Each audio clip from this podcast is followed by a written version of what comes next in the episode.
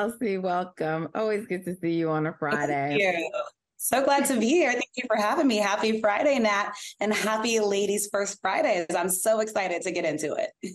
yeah. You're in Birmingham right now? Right. I'm in Birmingham. Yes, I'm expressed. I'm I'm loving all of the deep south. Nat, I wish you were here. We got to get you down to the National Association of Black Journalists Convention next year in Chicago. But it's been so much fun here with a lot of familiar faces that you know that we've had on the show that have been guests of the show and just celebrating the greatness in Black media, which I know you guys do so often on this show. So just excited.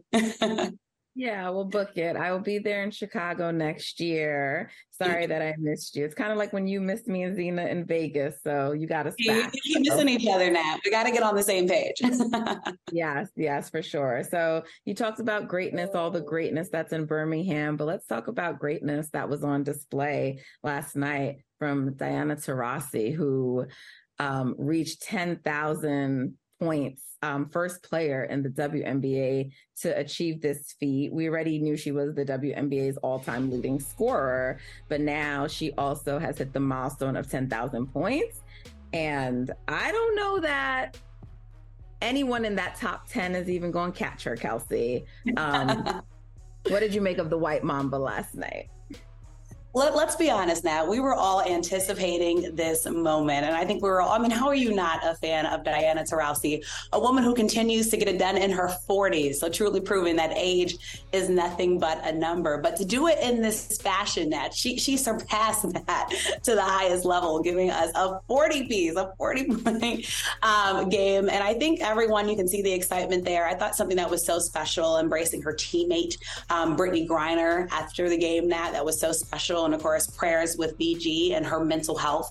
Um, and that all continues to hopefully build back up for her. But Diana I mean, I remember watching her now growing up, right? I mean, watching her at UConn and then 2004, number one pick, and just seeing her career continue to elevate and her be able to do something that, as you said, Nat, not many can do. And we've seen her greatness. We know she's been a three point leader. You talked about it, her being a scoring leader. We know she's been a leader in scoring in the playoffs.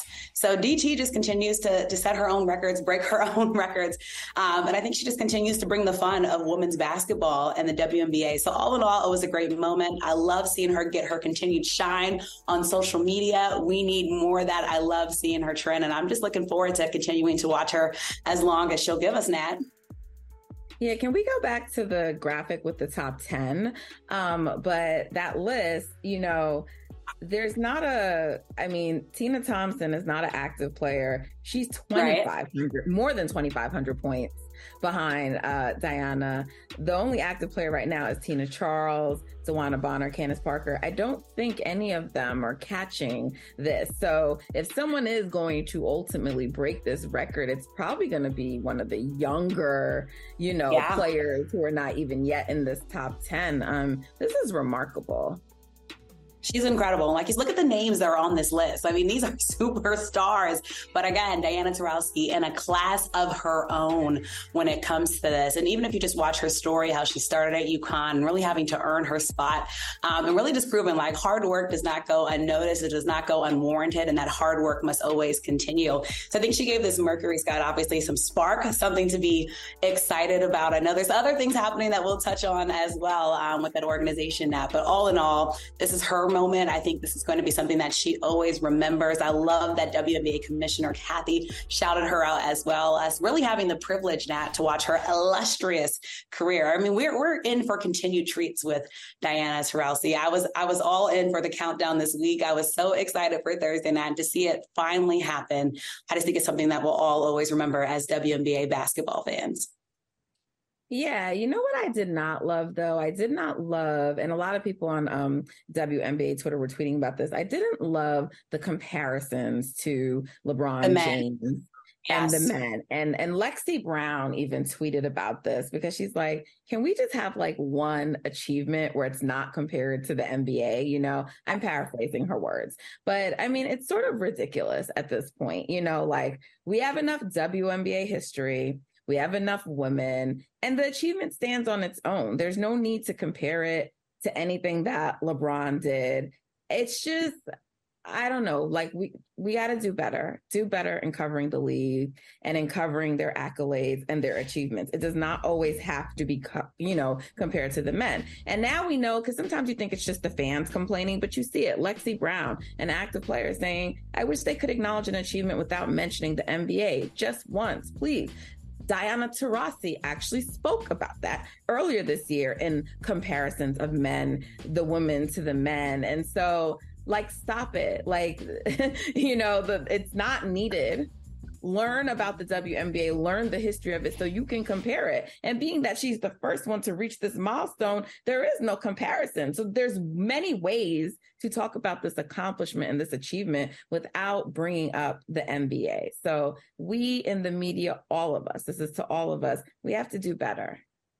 Yeah, it's like let us have our own. And I think essentially that's what they were saying. Like Diana Taurasi, she did this as a female athlete in the WNBA, but as we always know, society always loves comparing us to our male counterparts. And you know, I think the other side of it though, Nat, I think they were trying to say obviously like I think they're trying to say there is no gender bias or barrier for her like for her to do this.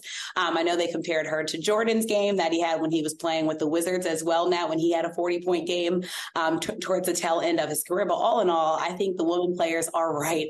They did what they did in the WNBA. Let that stand. Let fans maybe make those comparisons. But us in media, as you said, we don't need to do that because all in all, she deserves her moment, her right to shine. And it doesn't need to be tagged in or pulled in with anyone else's. Because let's let's be honest, if a man does the same thing that I don't think the stat folks really go quickly to the WNBA and try to make that comparison. No, they don't. So so why when it's the other way around, you're so quick to do that, right? I think that's what we're saying. Come on now, stop with the hypocrisy. They don't. and our friend and our friend of the show, Chris Williamson, he pointed that out. I love that tweet. This is why I love Chris and his allyship. But he was love Chris. I don't recall. I don't recall seeing a tweet um, about Diana Taurasi because she was already the the WNBA's all time leading scorer right. when LeBron you know, got that all time record. I don't remember you guys pulling him up and, and, and comparing, you know, um, him to her. So it's like, don't do that. Stop it. Stop it. You're, you're feeding into the idea that somehow they need to be like the men. But if you're not doing right. it in the first, then you're not really representing, you know, the gender equality you think you are. So just let's let's be let's be better. You know, shout out to Diana Taurasi. Congratulations, incredible accolade. But you know, like this is all we should be talking about related to the Mercury. It was great to see BG back, as you mentioned. She took some time off for her mental health, and we always support that. But there was some other drama um, and controversy that had occurred earlier in the day before this game. Um, and so it was sort of weird. You know, I it, it seemed like the Mercury organization just kind of wanted to ignore it and keep the spotlight on Diana. And I get that, but I feel like just not addressing Skylar Diggins and what she said yesterday was very problematic, you know. And so for, you know, to to let everybody know, Skylar Diggins Smith, she's currently on maternity leave. She had a baby, right? And so she's not playing. She's one of the Mercury's best players. Um, and that's arguably why they are not in good standing this year and at the bottom of the standings because they are missing Skylar terribly. She's so important and instrumental to this team. Um, now, look, some background like you know even though vanessa nygaard the former coach has you know been terminated they had a history of not uh, getting along um, there was also last year as many may remember her and diana taurasi had a little back and forth. Things got heated. They had a heated exchange between them on the bench last year, right? And then all of a sudden, trade rumors started to swirl about about um Skylar, right? So there's history with this organization and things not being great with them, but she's still a member of the team. She is still a member of the team. And August 2nd, yesterday, was her birthday. you know, um, shout out to anyone born on August 2nd. So was my mom. So shout out to my mother and my aunt twins. I love okay, that. My mom is August 3rd. Shout out to the Leos. shout out to the Leos. And I'm a Leo too. Mike Smith was a Leo. His birthday was on August 1st. So it is Leo season. But okay, I digress. Um, Skylar was celebrating a birthday on August 2nd, and fans noticed that there was no birthday wish, no birthday greeting to her from the Mercury, right? And so, you know, Skylar responds and basically says, Look, they're not going to acknowledge me, you know, and then basically goes on a tweet storm where she reveals she's not able to use the practice facilities, um, which is crazy. Nothing, not just the practice facilities. She can't use all of the resources that all the other members of the team are allowed to use. For some reason, she's not allowed to use these things. And so now people start raising eyebrows and there's chatter all day. And um, that was like really unfortunate to hear because we also remember before she was traded there, she raised concerns, you know, about how her pregnancy was handled, you know, for her prior team. And so it's like, you have her saying this now with the Mercury. We already know that there's some bad blood within the organization. And even though Vanessa Nygaard is gone, leads me to believe that may be more with Diana Taurasi specifically and not necessarily the org, but that's the face right. of their franchise, right? Kelsey, we understand that. Um, and so, and then you had controversy earlier in the year with Becky Hammon and and Dearica Hamby and how right. her pregnancy was handled. So I'm looking at a league. This is the W. It's a league of women, a league that represents women. Why are they struggling so much with pregnancy and how to handle women who are pregnant?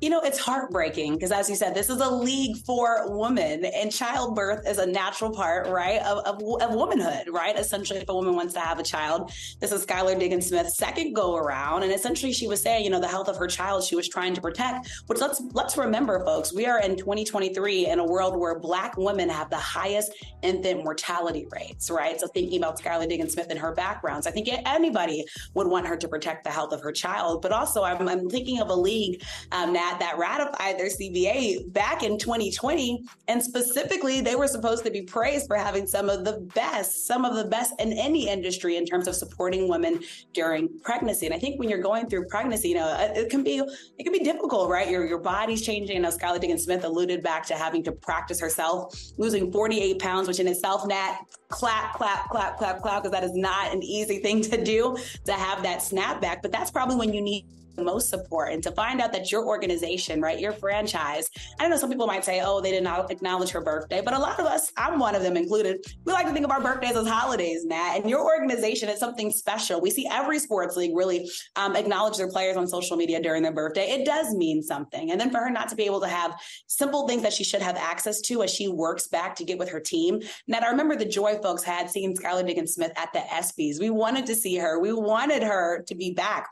WNBA fans got joy from that. And even now, as we look at a team where we're wanting her to get back on the squad, it just continues to look like bad blood, which, as you said, the Mercury are not in a good position this season obviously they need her talents. When she stopped playing let's remember she was not just one of the top players on the mercury. She was one of the top players in the league when you look at just her productivity. And so i think we are missing a lot from skylar diggins smith. I hate that she had to air her grievances on social media. You would have hoped that this was something that she could have been talking with the organization about. But you know when you have organizational leaders saying you know she's on a maternity break or you know just not seeming like they're very supportive of her i can only imagine what she's going through. Again as a mom trying to work her way back to the game that she she loves. It's that simple. A mom trying to work get her way back to the game that she loves. And so, like you said, it was kind of like a double whammy in the sense that we were celebrating Diana Taurasi, then also looking at this organization with a side eye Nat saying, what the hell is going on within your organization where a player has to phys- literally just put everything out there to basically say, hey, like things aren't good right now.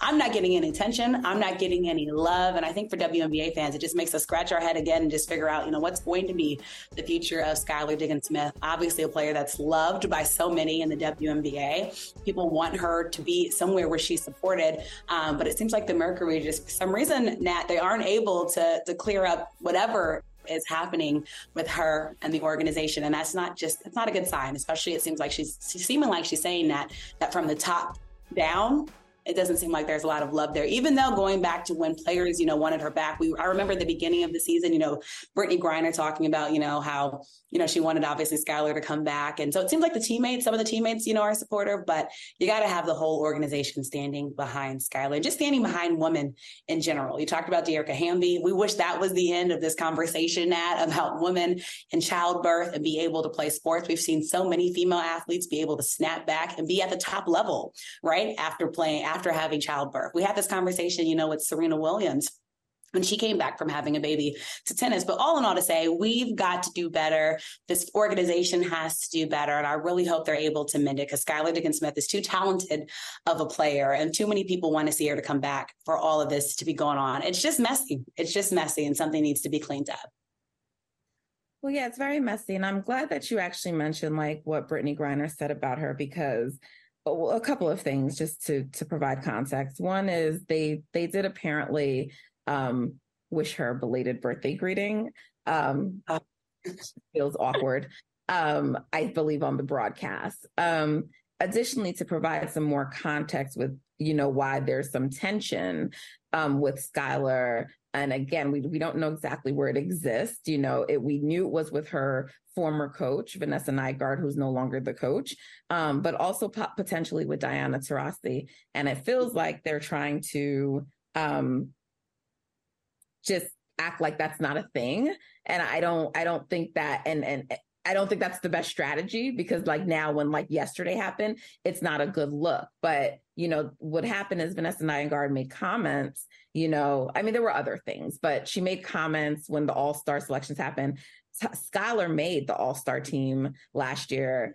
Diana Taurasi did not. And Vanessa Nygaard said, yeah, there's going to be an all-star game, but, um, you know, because you know, there there will be a game played, you know, in Chicago. I believe that's where the game was last year. But because basically that Diana was not there and did not make the team, that it would there wasn't going to be an all star game. Completely like just not acknowledging that another member of her team, a star player on her team, had made the team. So in response to that, uh, Skylar tweeted a clown emoji at her coach. She deleted the tweet, but she deleted the clown emoji. So we know that there's some bad blood there, right? And so um, she's often being painted in the media as the villain like all of her teammates don't like her, like she's problematic. And so that's why a lot of people were speaking out yesterday to push back about that narrative. People in the media, other WNBA players, because like, why is she being depicted in this way? So I'm glad that you brought up Brittney Griner talking about her, you know, because I, I, it's unfortunate too for the other players on the team because they're in the middle of this, right? And they probably do want to speak out on her behalf.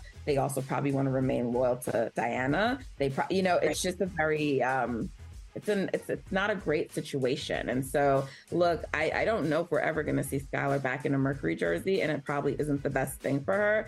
But um, this is really unfortunate. But even not bigger because both things are important, but just the fact that they're treating a woman who had a baby like this, um, allegedly. But this is now like not the first time we've heard about this in the WNBA is alarming. So they, they need to do better.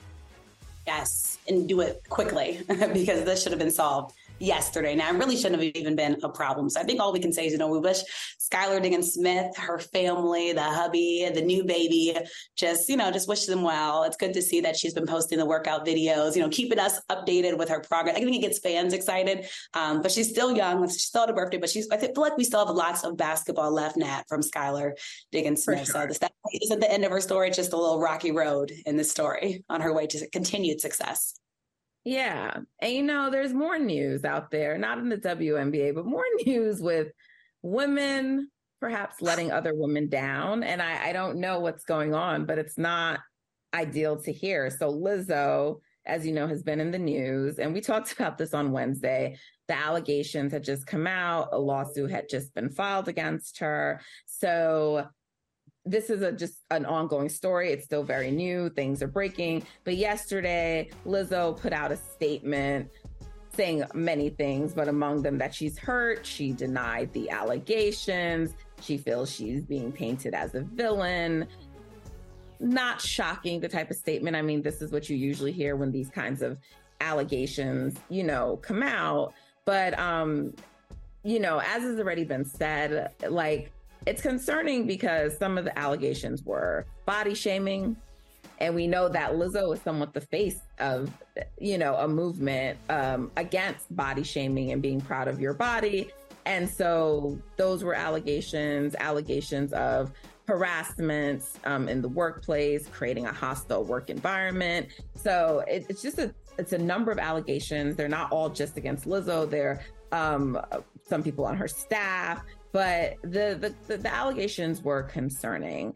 And what what I will say about this, you know, because we still have to let it unfold, unfold, and it's still everything right. is alleged. But mm-hmm. I'm a former practicing employment lawyer. I conducted workplace investigations like this for a living. Um, these allegations are too specific and detailed for there just to be no truth in them. Now, creating a hostile work environment, how that's interpreted, those things, you know, because like one of the allegations were things that apparently had had happened at a club in the red light district in Amsterdam, right? And so this is why you got to be so careful when you hang out with your coworkers um, mm. outside of the work environment because what you may perceive as fun and lighthearted, they may not perceive it the same way. It's just like a joke, how something can be offensive, right? But some, you know, to someone else, but you just think it's all fun and games. So I'm not gonna really right now speculate on what Lizzo may and may have not done. Um, but there's just too much specificity and detail, in my opinion, in what has been alleged, where I can just believe that none of this stuff, you know, took place, right? And so we'll have to see how it plays out. Uh, it's it's so much to this story. I think you know most people were kind of taken by surprise, Nat. Honestly, because like you said, I mean, I think pre this, uh, pre these allegations, but everybody loves Lizzo. Like you said, she brought body positivity back to a world that, that I think badly needed it know, and just her high energy, her songs. Like, I mean, it seemed like everybody was really hopping on the Lizzo bandwagon. And like you said, it's very important to say allegedly, because I think there's so many things this case, you know, you think about if people have gotten fired, you know, and airing their grievances, there's that piece of it, you know, and things that can come out. I know she's hired a top lawyer, someone that's represented Chris Brown and Kim Kardashian. So you can see she's obviously taken it um, seriously. But I think the biggest thing for Liz you know, no matter the outcome, I think this will she will take a hit, Nat. I think regardless, um, because like you said, if you really read through what was said, I mean, very disturbing, very disturbing. Um, yeah, you know, lost 150,000 followers. I think it is something that. like that on Instagram. So people are taking it seriously. Yeah, like people aren't just going to let this slide by. And so for Liz, I think she's going to have to do a lot of rebuild work, Nat.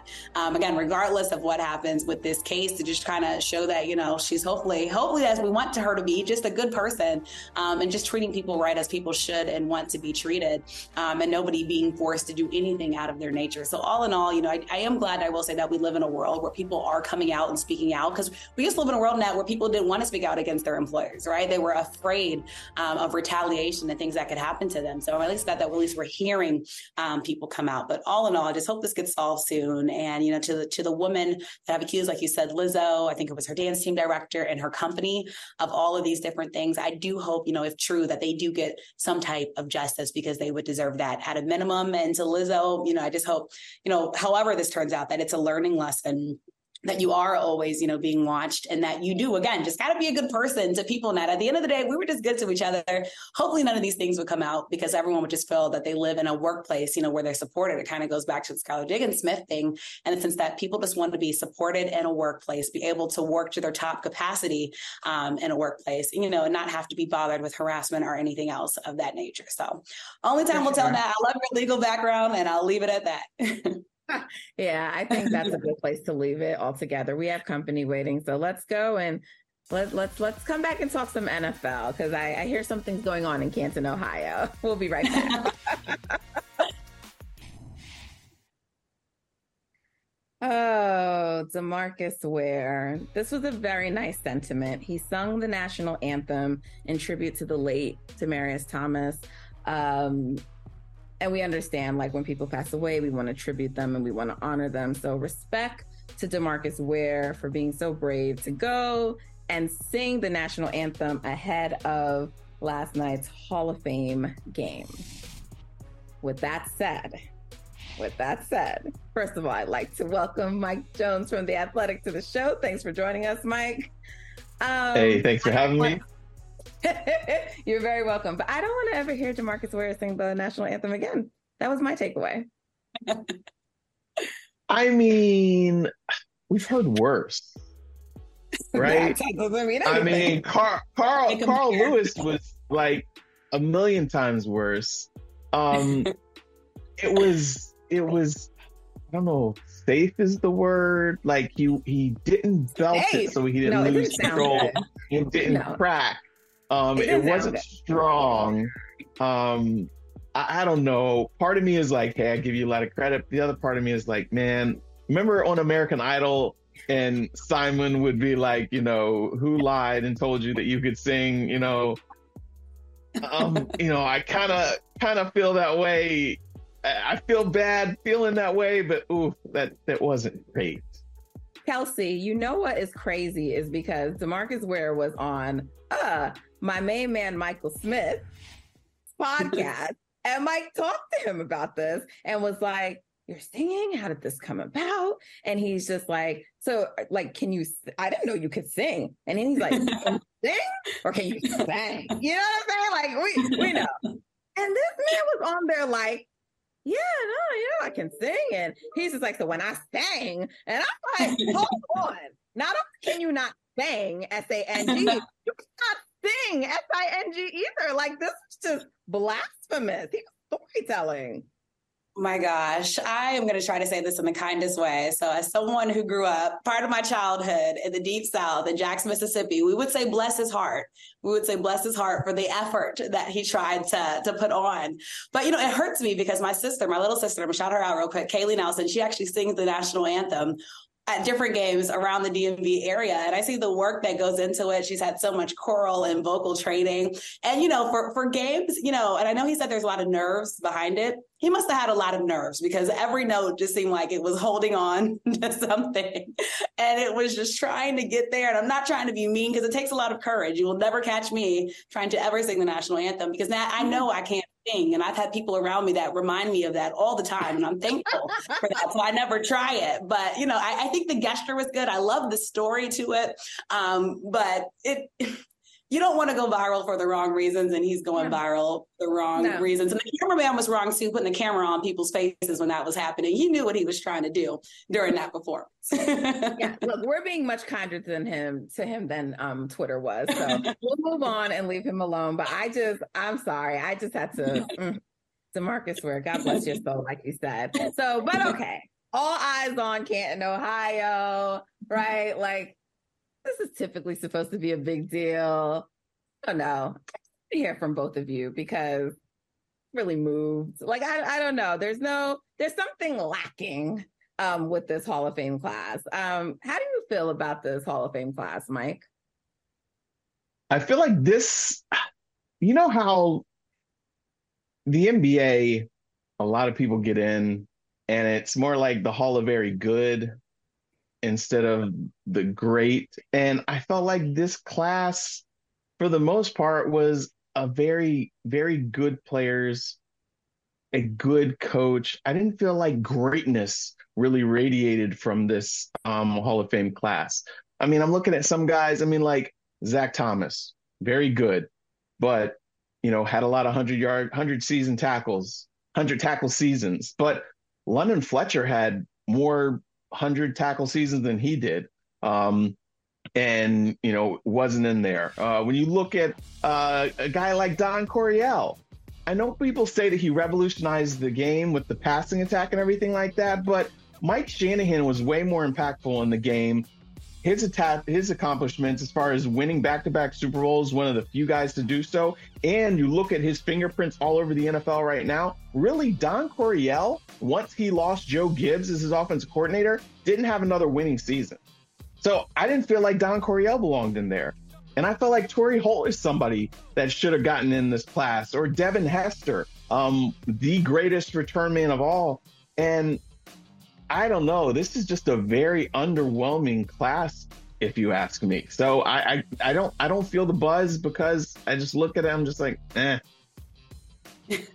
who, who stands out to you as anyone who definitely belonged in there?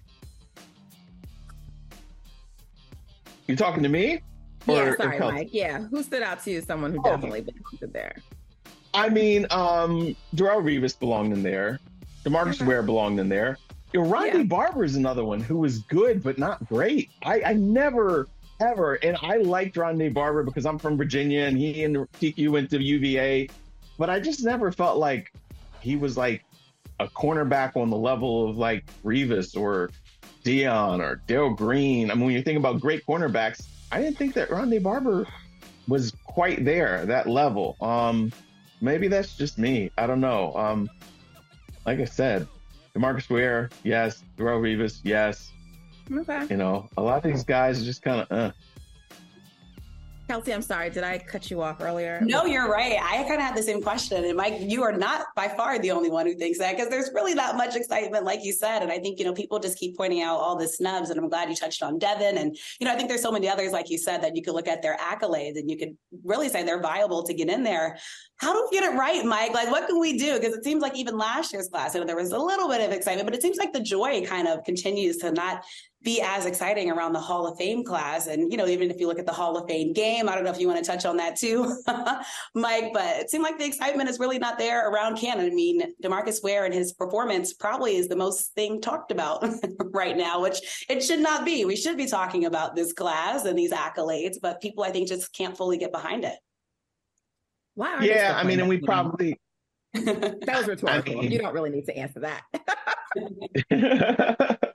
Yeah, I mean, you know, and I'm not on the the committee. I'm not a, a, Hall of Fame voter, so maybe you know, if we had Jim Trotter on here, he could explain it. But and I know there were people who got in who had been waiting for a while, uh, but I still, I don't know. Um, I just, I, I just really felt like, hey, there are some guys who were.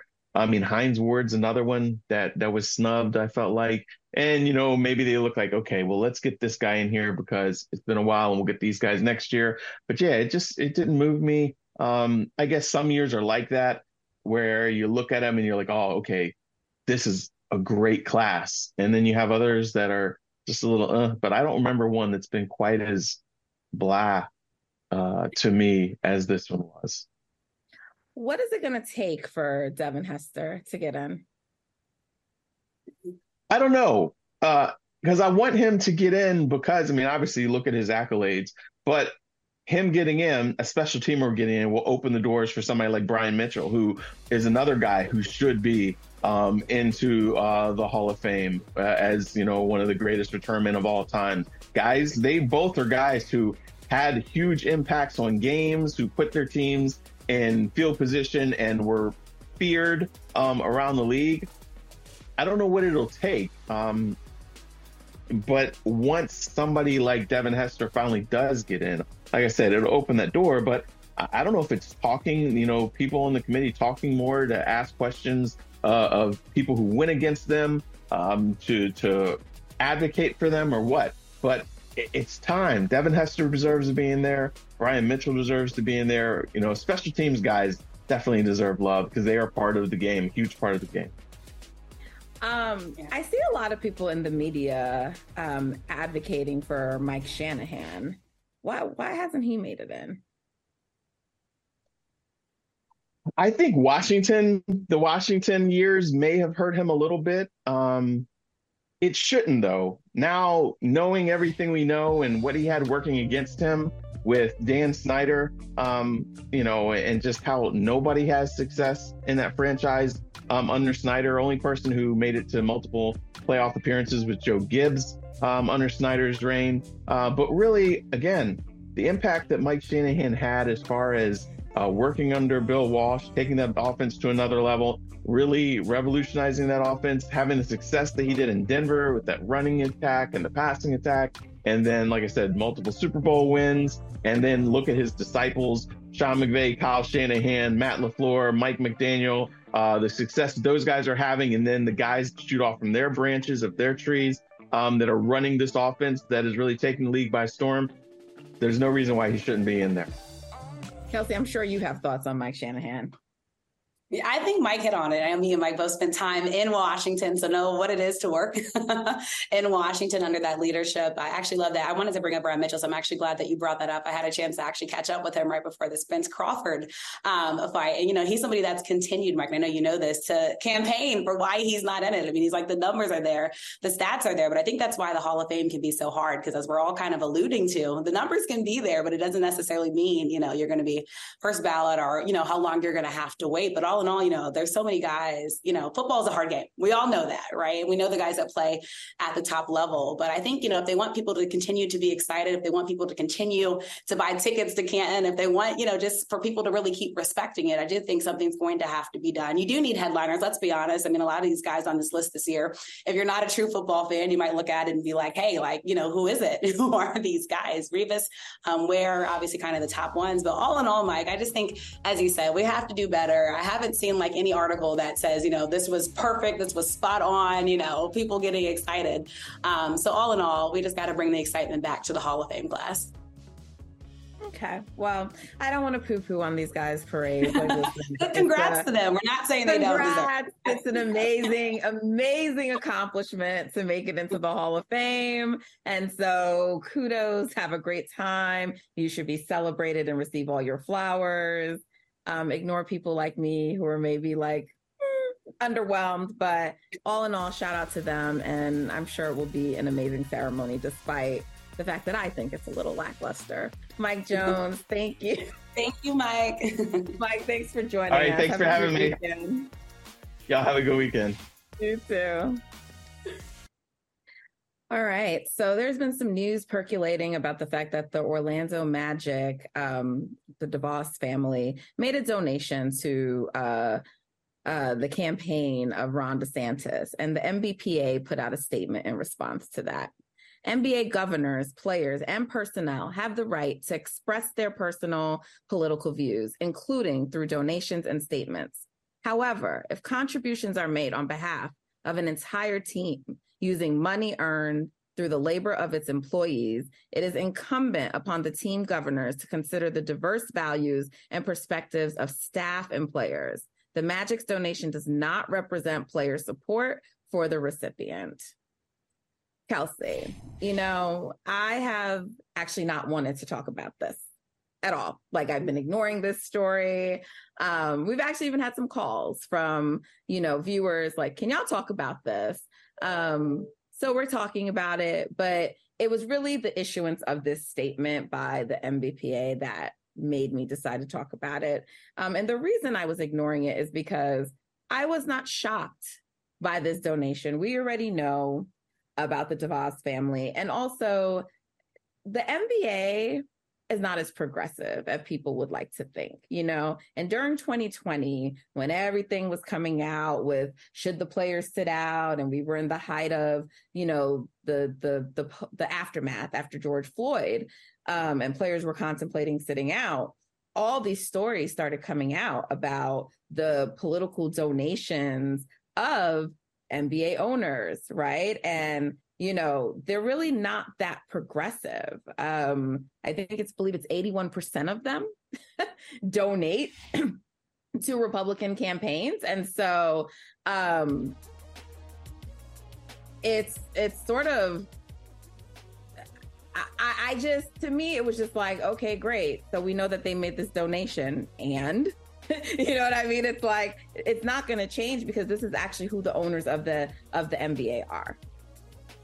Yeah, I think just to bounce off of that, Nat, and I'll tell you, I do not shy away from talking sports and politics. I know some people, you know, do shy away from that sense. But for me, I think this goes deeper, and you said it. Let's remember, folks, a lot of owners, and think about how much money it takes to be an owner. And we're talking about a billion dollar family and the DeVos family, um, DeVos family. All that to say, you know, so quite natural, a lot of owners usually do steer towards conservative values because usually that's all about saving and keeping the money right for people who are rich. But I think the more surprising part was the fact that it was was given to DeSantis, right? Governor DeSantis, who, if you've been following the news, and this is why you always should go broader and have a bigger scope than just sports, a lot of the practices currently happening in Florida um, right now that people are saying, like, hold up, wait, how are you, you know, giving money to a man who essentially, in a sense, has, you know, scaled back on history lessons of Black history, which let's remember, we're talking about a league where Black history has largely played a part into it when you look at the players um, on the team. And I'm so glad you brought up the George Floyd era, um,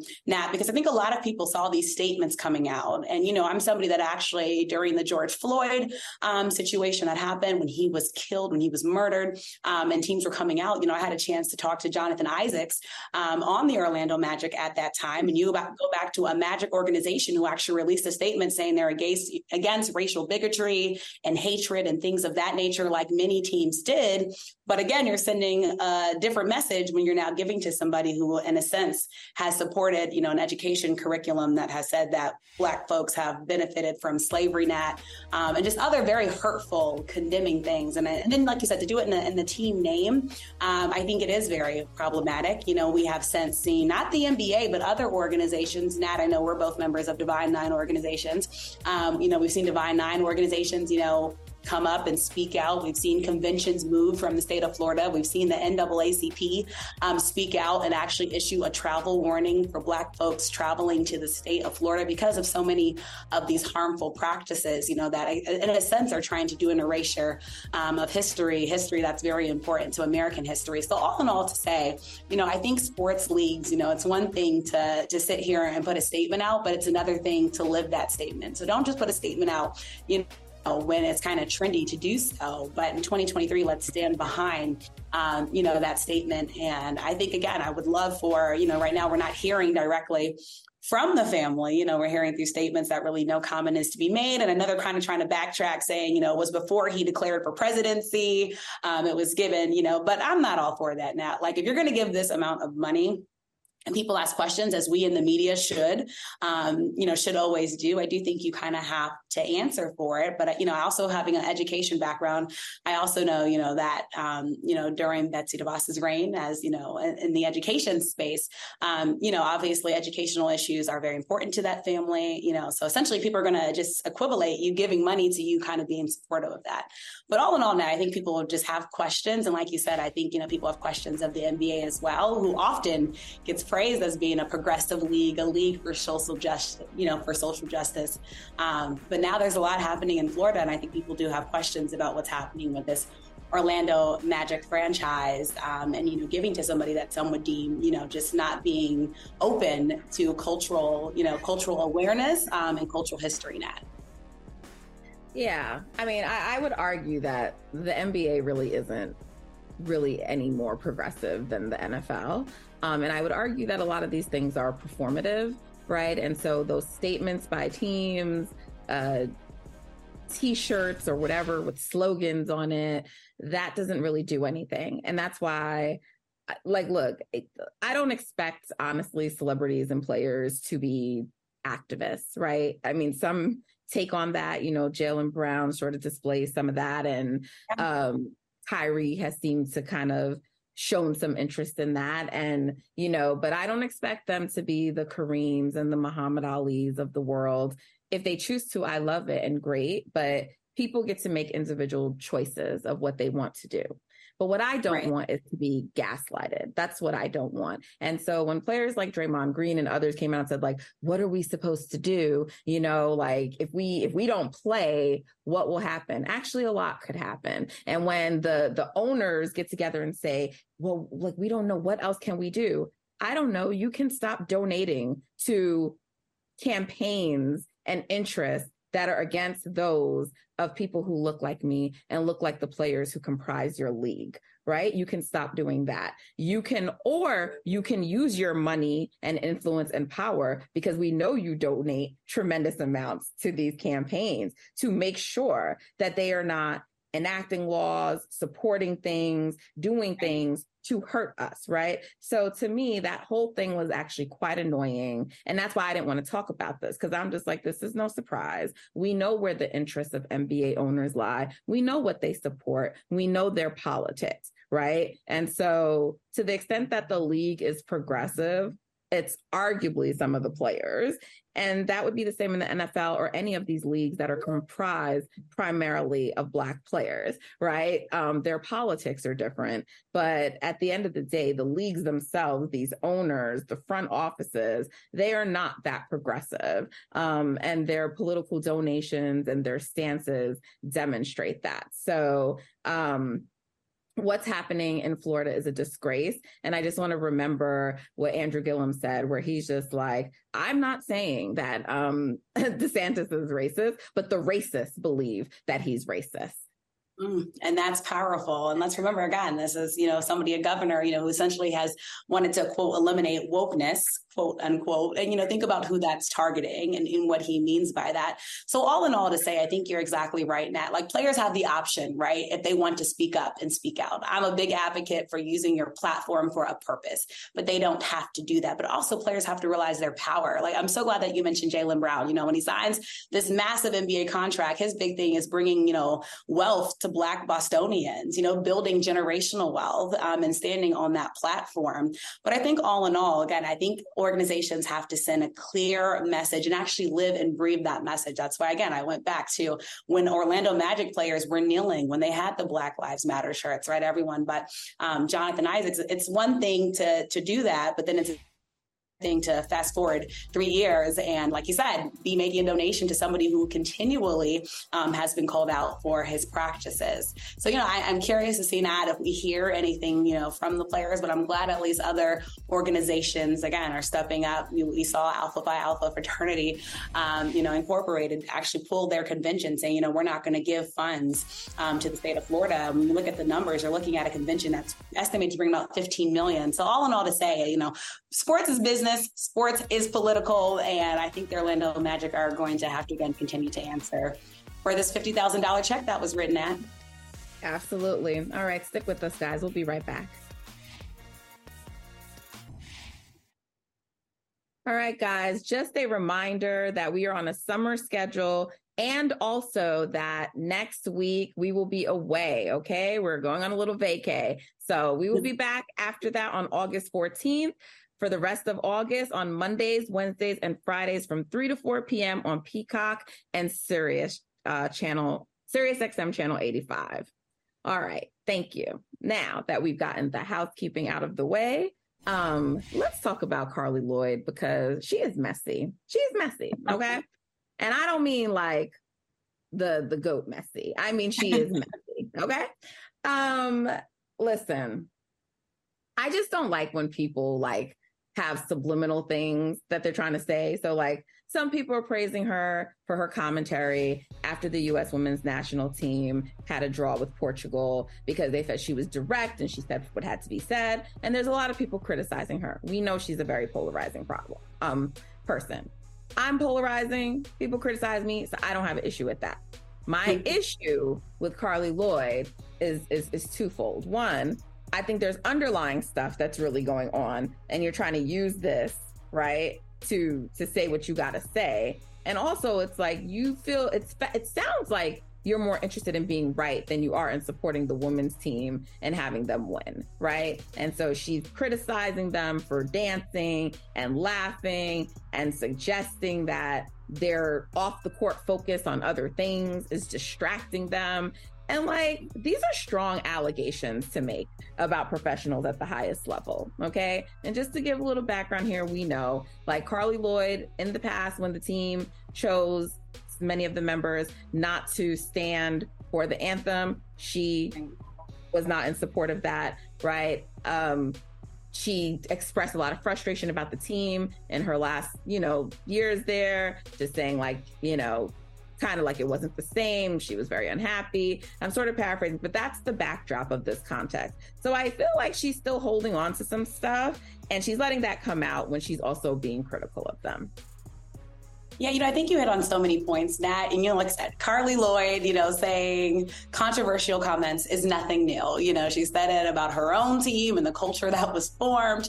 Um, and she's obviously a person not afraid to speak her mind. But I think what you said is exactly right. And I also think we just have to remember, folks, this is a different U.S. women's national team that we're looking at. We're looking at a team now where, you know, the average age, age is about 28 and a half. I think we've gotten so used to the greatness, right? Because greatness has become the standard for this team. Like we went into this thinking it was was going to be easy breezy because of how great the past two, right? Um, United States women's national teams have been. And look, I'm a person that's all for, you know, obviously wanting to make a team better. I'm not saying that she didn't need to criticize, but I also think this team has a different identity and identity net that we're still trying to figure out. And like I said, if anything, you would think that she would be more supportive, you know, of this team. And I get it. You know, everybody takes, you know, a draw or a loss or whatever, they take it differently. But, you know, to sit there and say, you know, that they're to question, you know, them, I think with you not having been, you know, know, in the rain, you know, in the rains with them and seeing everything that this team has done. And that's why I'm so glad um, that the captain has spoken out about it. I just thought, like you said, she's messy, Nat. She's too messy. It did not need to get to that point. If anything, I would have liked her to do a meeting with the team. You know, someone who has experience, you know, at the top level and speaking with them, maybe motivate them. You know, I don't think we're taking anything away. Exactly. Like no one has said this team has been the most exciting to watch. You know, but all in all, you know, they're, they're giving us what they got. Hey, they're still in it, um, Nat. And I just feel like, like you said, Carli just Carli's being Carli. I know she's since kind of tried to backtrack, but you know, the damage already is done. It's already out there. But I really do hope that this team uses this, Nat, as motivation because I know they're hearing what everybody is saying about them. And I hope they just continue to, I hope they stun us. I really do. Uh, and hopefully they just use, you know, her, her fuel as fire um, to just get more ignited, I think, as this World Cup goes on. For sure. Well, as Lindsey Horan said, that it's just noise. And also, like, I thought it was really important when she said, like, you try to find little pockets of joy. And it's just like now everyone is seeing when the number two, Germany, gets ousted and they don't make it. And. Jamaica, my team, my squad, gets Brazil out of there. And Marta, who is, you know, sort of the GOAT, right? Like I think yeah. by most people, right? And gets Brazil out of there. Canada, who just won the Olympics, um, gold medal, they're out of there. And now, hmm, maybe we should not, maybe we shouldn't be looking at the U.S. women's national team because you have a team like France that couldn't even score on Jamaica. And we're seeing that maybe you got to really just start giving these other teams credit for what, what they have done. You know, Nigeria has made some noise. Jamaica yeah. has been one of the top stories of this World Cup, World Cup, Women's World Cup, just because of the fact that they had to fundraise to get here. They don't have the support of the JFF. So the fact that they are doing this, and then you have three African nations for the first time Morocco, South Africa, and Nigeria making it into the round of 16. This Women's World Cup has been tremendous, but it's showing that these other teams have arrived and we have to respect them like you said, the international piece of this, I think has just been so fun. You talked about Jamaica, and I wanted to give you your moment to shine that for your country of Jamaica. You know, you look on here, Morocco. I mean, these are teams, like you said, you think about just at one point not even having the funding, but yet alone coming here and stunning. And that's when it goes back to the talent and dedication that these teams have. And I think that's what's been so exciting about this, you know, um, World Cup, you know, playing in the Southern Hemisphere. I mean, there's just so many different things, right? The qualifying round. I mean, I think it is exciting to see folks as excited that about women's soccer. Even if it's not all here in the US, you have to be excited about what we're seeing. And these and these debutante teams making some noise and who knows who we're gonna have as champion this year. But all in all, it's been competitive and fun watching. It truly is anyone's World Cup.